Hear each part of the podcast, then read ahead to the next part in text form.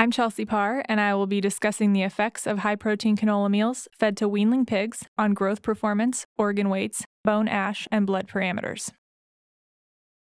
I will begin with a brief introduction about the use of canola meal in swine diets in the past. I will then move into the materials and methods for the experiment we conducted, move into the results of that experiment, summarize those briefly, and then draw a general conclusion. Canola meal is the second most commonly used protein source in animal diets in the world to soybean meal. However, there are several anti nutritional factors present in canola meal that have limited its use in swine diets in the past. The major ones focused on in this research are glucosinolates, erucic acid, and fiber. Glucosinolates and erucic acid have already been reduced to more manageable levels in canola meal compared with rapeseed meal. However, fiber is something that hasn't been addressed until more recently, but has most definitely been a limiting factor in the inclusion of canola meal in swine diets.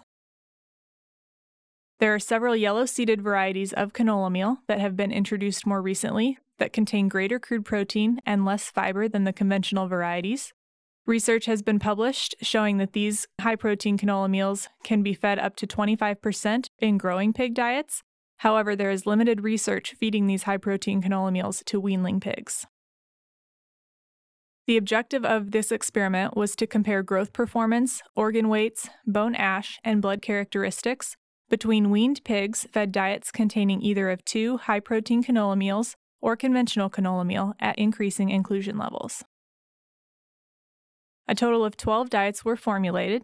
The first one was a corn soybean meal control diet. The two high protein canola meals were labeled canola meal A and canola meal B. Canola meal A was included at 10, 20, 30, or 40% of the diet, canola meal B at 10, 20, or 30%, and conventional canola meal at 10, 20, 30, or 40%. The reason we did not include a 40% canola meal B diet was simply due to limited supply of that canola meal. We used 420 pigs. They were two weeks post weaning and were separated into three blocks based on weaning date. There were eight replicate pens per treatment, and pigs were supplied experimental diets for 21 days. At the conclusion of the experiment, one pig of average body weight per pen was sacrificed. Blood was collected for analysis of complete blood count, T3 and T4 thyroid hormones, and blood urea nitrogen.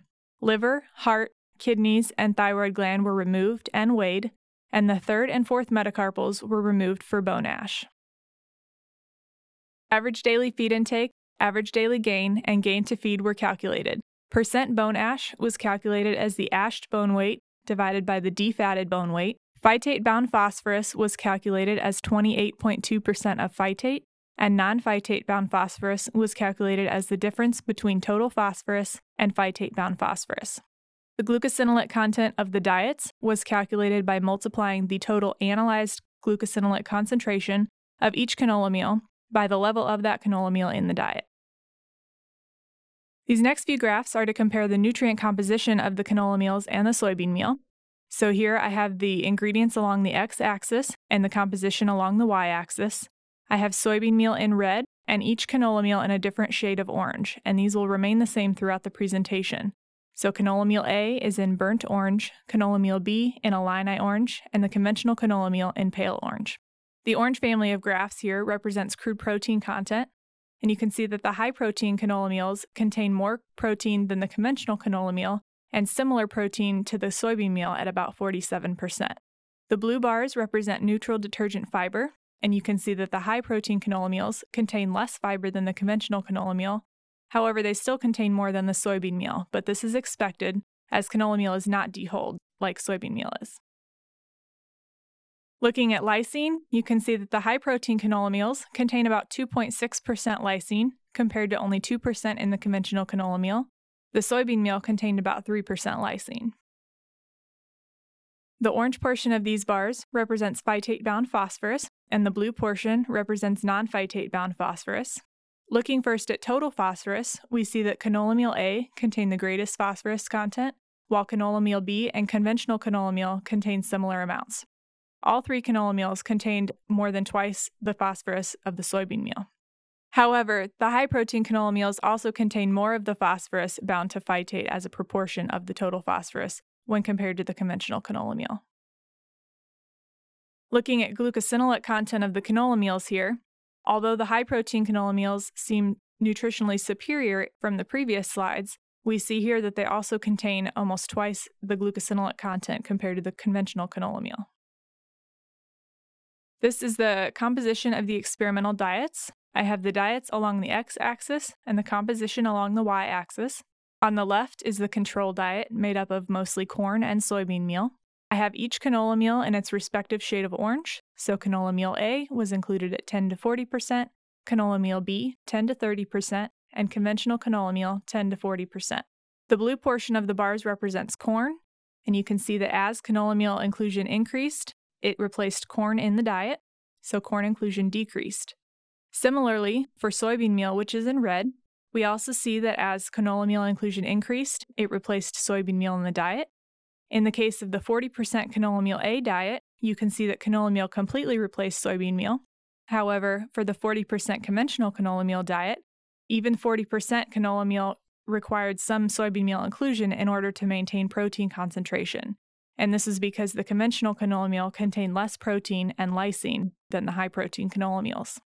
The white portions at the top of the bar represent choice white grease, and you can see that as canola meal inclusion increased, so did choice white grease inclusion, but this was greatest for the conventional canola meal diets, and this is because this conventional canola meal contained less energy than the high protein canola meals. These are the calculated values for glucosinolate content of each diet. As you can see, the corn soybean meal control diet contained no glucosinolates, which is expected. However, as canola meal inclusion was increased, glucosinolate concentration also increased.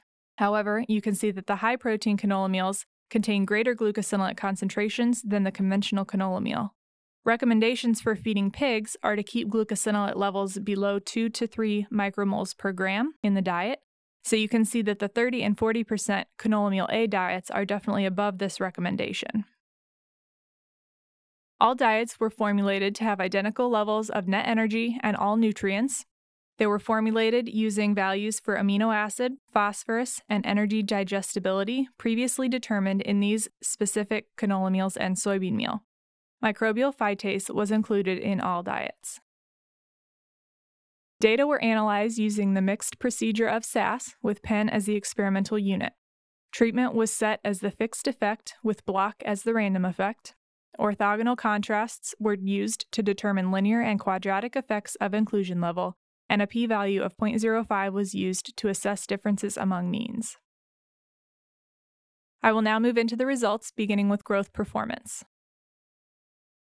To briefly set up my graphs here, I will keep the diets along the x axis with the response variable along the y. So, beginning with average daily feed intake, you can see that 10% inclusion of any of the canola meals resulted in an increased average daily feed intake compared to the control diet, However, increasing inclusion of canola meal resulted in a linear decrease in average daily feed intake, regardless of the canola meal variety. For average daily gain, there was a tendency for the 10 or 20% canola meal A inclusions to result in improved average daily gain. However, the 30 and 40% inclusions resulted in a decrease, but there were no differences among the other treatments for average daily gain. If you'll recall, the 30 and 40% inclusions of canola meal A resulted in dietary glucosinolate levels above feeding recommendations, and this could be the cause for the reduced gain at those inclusion levels. Moving to gain to feed, you can see that there was a linear improvement with increasing inclusion of canola meal A or conventional canola meal, but inclusion of canola meal B in the diet had no effect on gain to feed. Moving now to the results for organ weights, I want to mention that these will be expressed as a percent of body weight. Beginning with liver weights, there was a tendency for liver weights to be increased with increasing inclusion of canola meal A. Also, liver weights were significantly increased with increasing inclusion of canola meal B. However, liver weights were not affected by the inclusion of conventional canola meal in the diet.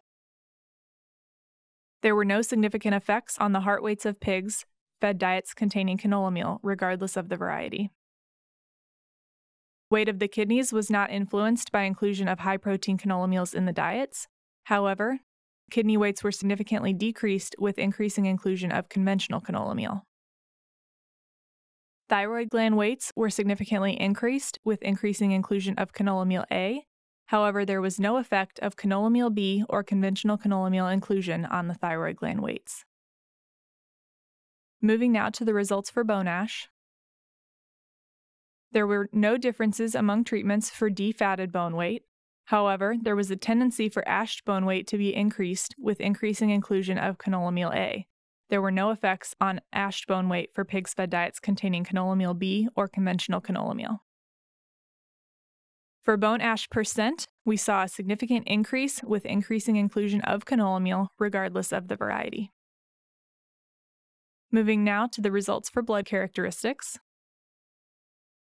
For triiodothyronine, which is a thyroid hormone, we saw a tendency for T3 concentrations to be reduced for pigs fed diets containing canola meal A, and we saw significant reductions in T3 concentrations for pigs fed diets containing conventional canola meal. However, there was no effect on the pigs fed diets containing canola meal B. For thyroxine, another thyroid hormone, we saw a significant decrease in T4 concentrations for pigs fed diets containing increasing levels of canola meal A. We also saw a tendency for T4 concentrations to be reduced for pigs fed diets containing canola meal B. However, there was no effect on the pigs fed diets containing conventional canola meal. We saw no effects among treatments on blood urea nitrogen. There were also no effects on the complete blood counts. As for ingredient composition, comparison of the high protein canola meal to conventional canola meal indicates that the high protein canola meals contain greater crude protein and amino acid concentrations and reduced fiber. However, they also contain more phytate phosphorus and almost twice the level of glucosinolates when compared to the conventional canola meal we saw that up to 20% inclusion of any of the canola meals did not negatively affect average daily feed intake, average daily gain, or gain to feed. Liver weights were increased with inclusion of canola meal B, and thyroid gland weights were increased with inclusion of canola meal A. However, there were no effects on the heart or kidney weights with inclusion of either high protein canola meal. There was no difference in the defatted bone weight. However, bone ash percent increased with increasing inclusion of any of the three canola meals. Blood T3 and T4 concentrations were reduced with inclusion of high protein canola meals, but blood urea nitrogen and complete blood counts were not affected. The decreased concentration of T3 and T4 thyroid hormones and the increased weight of the thyroid gland, although significant, may not be of practical importance because they did not impair pig performance. Results of this study suggest that high protein or conventional canola meals can be included in diets for weanling pigs from two weeks post weaning by at least 20% without reducing growth performance or negatively affecting organ, bone, or blood characteristics. However, greater inclusion levels may result in reduced performance due to reduced feed intake. This study is being repeated to further validate the performance of weanling pigs on diets using different lots of high protein or conventional canola meals and to confirm maximum inclusion levels. Thank you.